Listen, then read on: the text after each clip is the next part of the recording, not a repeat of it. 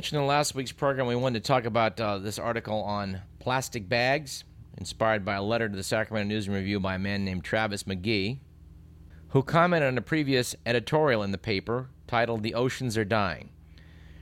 Mr. McGee, the urgency of this opinion piece is not overstated. Our oceans are dying, and not just due to climate change and overfishing. The Pacific garbage patch is twice the size of Texas and growing. This plastic pollution is killing millions of fish, seabirds, and sea turtles every year. The throwaway culture that plastic bag corporations have promoted for decades comes at the expense of our ecosystem. Too much of this trash heap comes from things we don't need, like plastic grocery bags. Nothing we use for a few minutes should last hundreds of years in our ocean. This year, Sacramento City Council should follow in the footsteps of cities like San Jose in passing legislation to ban single use plastic grocery bags. We need our elected officials to take this important first step in reducing plastic pollution. Shifting to reusable canvas bags is a permanent way to protect our oceans from this imminent threat. Well, I have to say, I'm not ever taking plastic bags again from the grocery store. I have two canvas bags that so far I've mainly neglected to use, but they're both in the car, and by God, I'm going to start using them, and I hope you'll do the same, dear listener. Well, as we mentioned in passing on last week's program, Mr. McGee's uh, optimism that this will solve the problem may be a bit unfounded. The current issue of Rolling Stone is an article by Kit Doucette called The Plastic Bag Wars, which I think we need to quote from. The subheadline notes the world consumes 1 million plastic shopping bags every minute. A million a minute, and the industry's fighting hard to keep it that way. Quote from the article American shoppers use an estimated 102 billion plastic shopping bags each year. That's more than 500 per consumer. Named by the Guinness Book of World Records as the most ubiquitous consumer item in the world, the ultra thin bags have become a leading source of pollution worldwide. They litter the world's beaches, clog city sewers, contribute to floods in developing countries, and fuel a massive flow of plastic waste that is killing wildlife from sea turtles to camels. Article notes many countries have instituted tough new rules to curb the use of plastic bags. Some, like China, have issued outright bans. Others, including many European nations, have imposed stiff fees to pay for the mess created by all the plastic trash. But in the United States, the article notes, the plastic industry has launched a concerted campaign to derail and defeat anti bag measures nationwide. Article quotes Amy Westervelt, founding editor of Plastic Free Times, a website sponsored by the nonprofit Plastic Pollution Coalition, saying it's just like big tobacco. They're using the same underhanded tactics and even the same lobbying firms that Philip Morris started and bankrolled in the 90s. Their sole aim is to maintain the status quo and protect their profits. They'll stop at nothing to suppress or discredit science that clearly links chemicals and plastic to negative impacts on human, animal, and environmental health. Made from high density polyethylene, a byproduct of oil and natural gas, the single use shopping bag was invented by a Swedish company in the mid 60s and brought to the U.S. by ExxonMobil. Introduced to grocery store checkout lines in 1976, the t shirt bag, as it is known in the industry, can now be found literally everywhere on the planet, from the bottom of the ocean to the peaks of Mount Everest. The article notes the first nationwide ban was enacted a decade ago in Bangladesh after plastic bags clogged storm drains and caused massive flooding. China issued a top down order banning plastic bags in June 2008, just two months before it hosted the Olympics. That was an effort to reduce the amount of what was called white pollution. Even though the ban is openly flouted by street vendors, it still has made a tremendous impact. In the first year alone, China decreased its use of plastic bags by two thirds, eliminating 40 billion bags. A move that, by the way, saved the equivalent of 11.7 million barrels of oil. While other nations have effectively cracked down on plastic bags, the United States government has been left to local communities to fend for themselves. In 2007, San Francisco became the first American city to ban to ban plastic bags. Since then, a growing number of U.S. communities have introduced 200 anti plastic bag measures. The widespread mobilization against these bags has sparked a counterattack by the plastics industry, which was slow to react to the rising tide of negative sentiment among consumers. Leading the charge, the American Chemical Council, as we mentioned on last week's program, an industry group whose members include ExxonMobil, and Dow Chemical. We talked about how the ACC defeated a a, uh, a law in Seattle against plastic bags. And article notes that last year the ACC weighed in to defeat AB 1998, a proposal here in California to ban the use of plastic bags in supermarkets, liquor stores, and convenience stores statewide. The bill was, was supported by a broad coalition, including major grocers and retailers, as well as recyclers and environmentalists. Governor Arnold Schwarzenegger then told Rolling Stone In California, we put together a coalition of grocers, environmentalists, and labor to confront this issue head on. And it's my hope the coalition will continue fighting until single use plastic bags are an ancient memory. Well, notes Rolling Stone, the ACC and its members were determined not to let that happen. In the months before the vote, the industry spent $2 million on contributions to key legislators, extensive lobbying, and media ads that portrayed the ban as a hidden tax on grocery bills that create a new state bureaucracy. Yielding to industry pressure, the state senate rejected the ban by a vote of 21 to 14. Even some industry insiders lamented the decision. Noted Robert Bateman, president of the bag manufacturer Roplast Industries, AB 1998 was not perfect, but it would have settled the issue and we could have all moved forward. Something is curious about this article, and I hope we can get some help from you, dear listener. That is, if you know something about the legal field. According to the article, in an even more disturbing tactic, the industry has begun filing lawsuits against activists who raised the alarm about plastic bags. The suits, known as Strategic Litigation Against Public Participation, or SLAPP, are a form of corporate bullying designed to intimidate and silence opponents who lack the resources to defend themselves against billion dollar companies. The industry has sued every city or county in California that has passed anti bag legislation, demanding that local governments pay for expensive, independent studies on the environmental impact of eliminating plastic bags. And in January, three leading plastic bag manufacturers filed suit against Chico Bag, a small California company that makes reusable shopping bags, accusing it of causing, quote, irreparable harm, unquote, to their business by defaming their product. Chico Bag was founded by Andy Keller, an unemployed software salesman who visited his local landfill after an afternoon of landscaping and was appalled by the blizzard of plastic bags he saw floating around the dump. That same day, he sat around his kitchen table and started sewing together his own version of an ultra thin, reusable bag. Since then, Keller's become an outspoken critic of plastic bags. The industry is suing Chico Bag in South Carolina, which is, by the way, the home state of Hilex Poly, the major bag producer. South Carolina offers little protection against SLAPP suits. Although the lawsuit could put Keller out of business, the article notes he has few resources to devote to such a prolonged legal battle, it has backfired on the industry, drawing even more attention to the excessive waste caused by plastic bags. Here's another story we naturally must continue to follow. All right, and in other news on how to improve the environment, we have um, the following from the Letters to the Editor section of New Scientist magazine. Someone wrote to suggest that someone wrote to say one suggestion to combat climate change is that we should become vegetarians, as livestock is more environmentally damaging than growing crops. However, if we stopped eating meat, livestock would still live. So the suggestion, so is the suggestion correct? Are we expected to cull any remaining pigs and cows? Was generated this coherent answer from Jan Horton from Tasmania, Australia.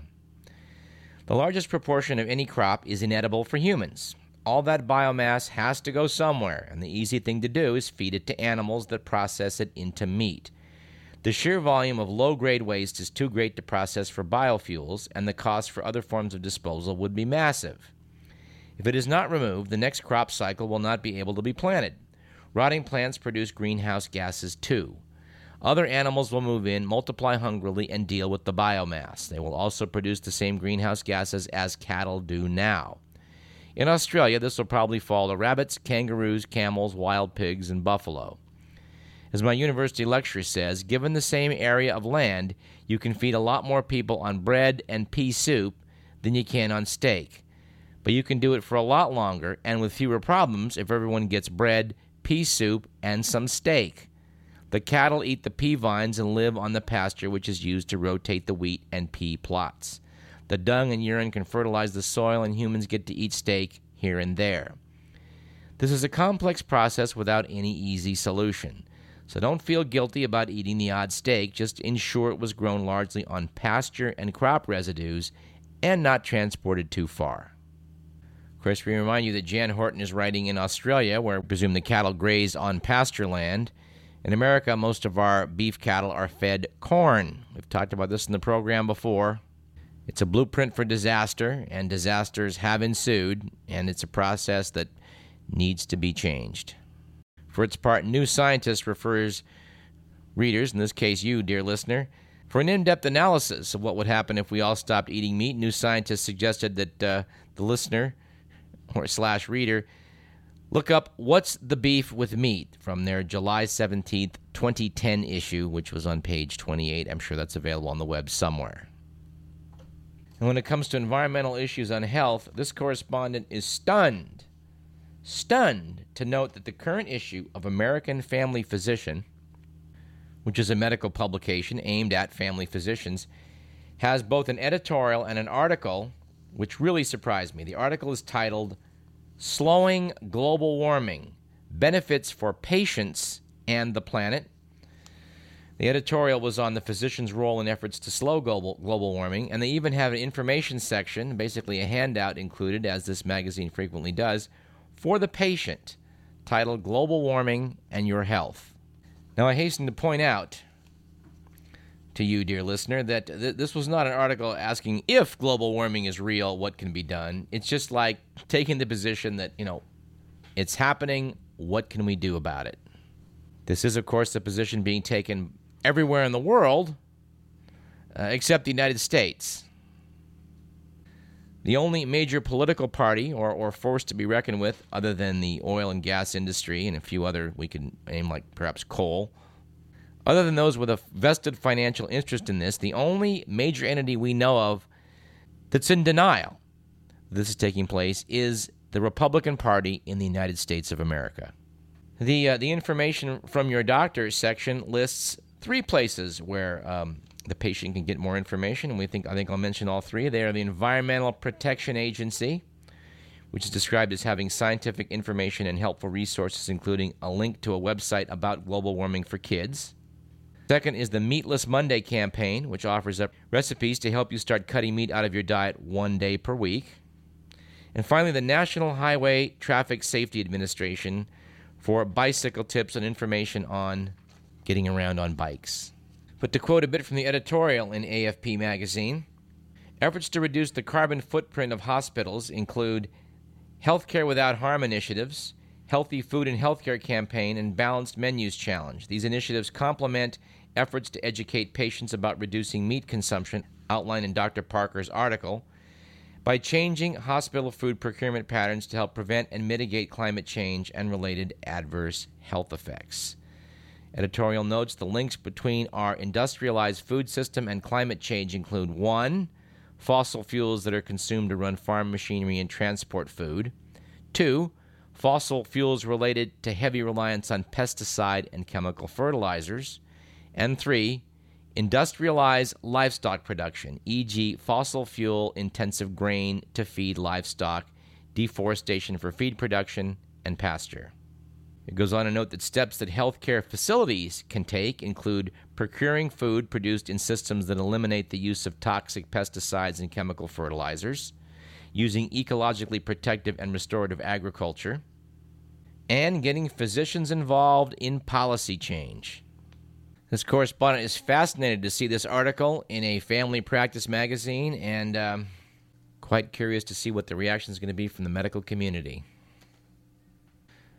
All right, and another editorial that that we find ourselves surprised to be in agreement with because it comes from the New York Post, a Rupert Murdoch publication, are some comments by Julian Sanchez, who noted that we saw last week when the House Judiciary Committee approved the Protecting Children from Internet Pornographers Act that, that the government now has an invasive mandate that would do little to protect kids while treating every internet user as a presumptive criminal.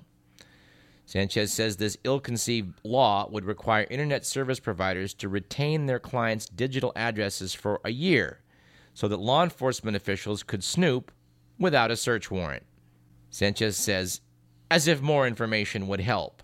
The government already lacks the means to investigate more than a fraction of the 100,000 tips on suspicious activities it gets every year from internet service providers. And apparently, nobody's explained to Congress that tech savvy criminals can easily evade detection with easy to obtain software. If this law passes, the future of the nation's computer networks will be driven not by business or engineering concerns, but by the legal mandate to facilitate central tracking. The end result will be higher monthly bills, less privacy, and poorer services for the vast, innocent majority of Internet users. I do wonder about all these powers we're giving the government to snoop when it does appear that police resources, uh, well, they just don't seem to be um, effectively being aimed at petty crime. As you will know, dear listener, I was complaining bitterly a few months ago about having my wallet stolen in a location where I thought we had a fight and shot to get the perp, and the police were utterly disinterested. So, when two weeks ago, after noting a very suspicious uh, SUV and trailer in my neighborhood, I was tempted to interest the police in this in this vehicle, but but did not, and unfortunately, then saw all of my potted plants stolen off of my front porch.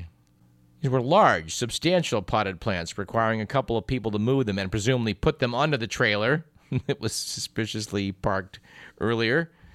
But uh, I talked to my neighbors about this, and one of whom is a judge, and suggested that there was no sense even bothering to file a police report.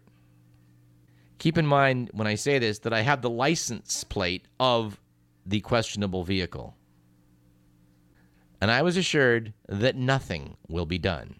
So you have to ask if the police aren't going to be policing, what do they need all this extra information to seek criminals for? The criminals they already have seem to be swamping them. I mean, that's without probing what you're looking at on the internet. Now, I don't want to soft pedal the issue of, of, of child porn. Uh, that is something I would like to see, you know, the book very, very heavily thrown at uh, perps in that case. But, but, geez, one has to wonder what use uh, the police are going to make of, of new powers to probe what we're looking at on the web. Anyway, another editorial I agree with. Uh, this one I'm not surprised I'm agreeing with that it comes because it comes from BuzzFlash.com. This is worth a quote or two. Article by Robert Creamer. Said Creamer, Standard & Poor's downgrading of the U.S. Treasury bills and its sanctimonious lecture about its concerns that the U.S. won't get its fiscal house in order – are like reckless drag racing teenagers teaching a safe driving class. Wall Street in general and Standard & Poor's in particular have done more to contribute to America's budget deficits than anyone else in America. This is the same firm that maintained their AAA ratings of the mortgage backed securities that were being used to gamble on Wall Street right up to the time that Lehman Brothers collapsed and set off the global market meltdown.